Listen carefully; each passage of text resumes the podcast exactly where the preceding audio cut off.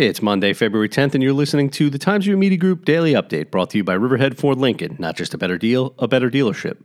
Researchers have discovered what they believe is a contributing cause of the near-unprecedented Peconic Bay scallop die-off of 2019, a parasite found in a sample of adult bay scallops. This is the first time the coccidian parasite has been seen in New York waters, according to State Department of Environmental Conservation Commissioner Basil Segos. In November, the DEC had arranged for disease diagnostic testing to be conducted on a sample of 32 bay scallops collected from Hay Beach on Shelter Island.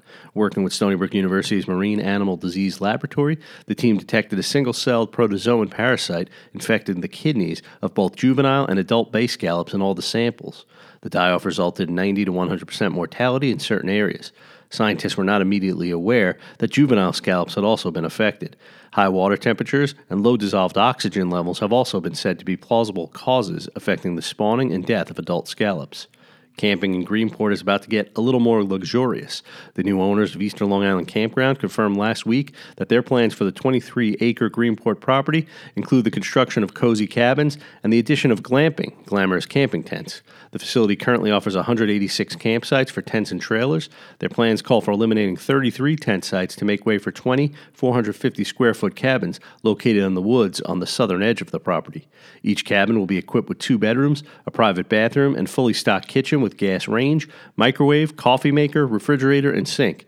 Each unit will also feature flat-screen TVs, outdoor gas grills, AC, and heat and custom fire pits. While it's not yet known how many glamping tents will be pitched, each 16 by 20-foot canvas tent will be outfitted with queen beds, flat-screen TVs, small kitchen appliances, and have its own private deck with a custom fire pit and grill.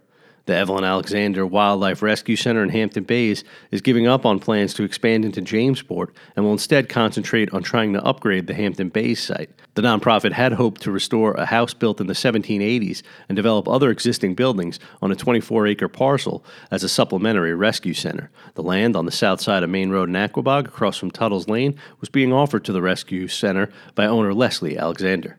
Expect rain and wind throughout the day today with a high of about 43 degrees, according to the National Weather Service. Low night will be around 39. I'm Grant Parpan, and that's our update for Monday. Check back for more news throughout the day. Once again, today's report was brought to you by Riverhead Ford Lincoln. Not just a better deal, a better dealership.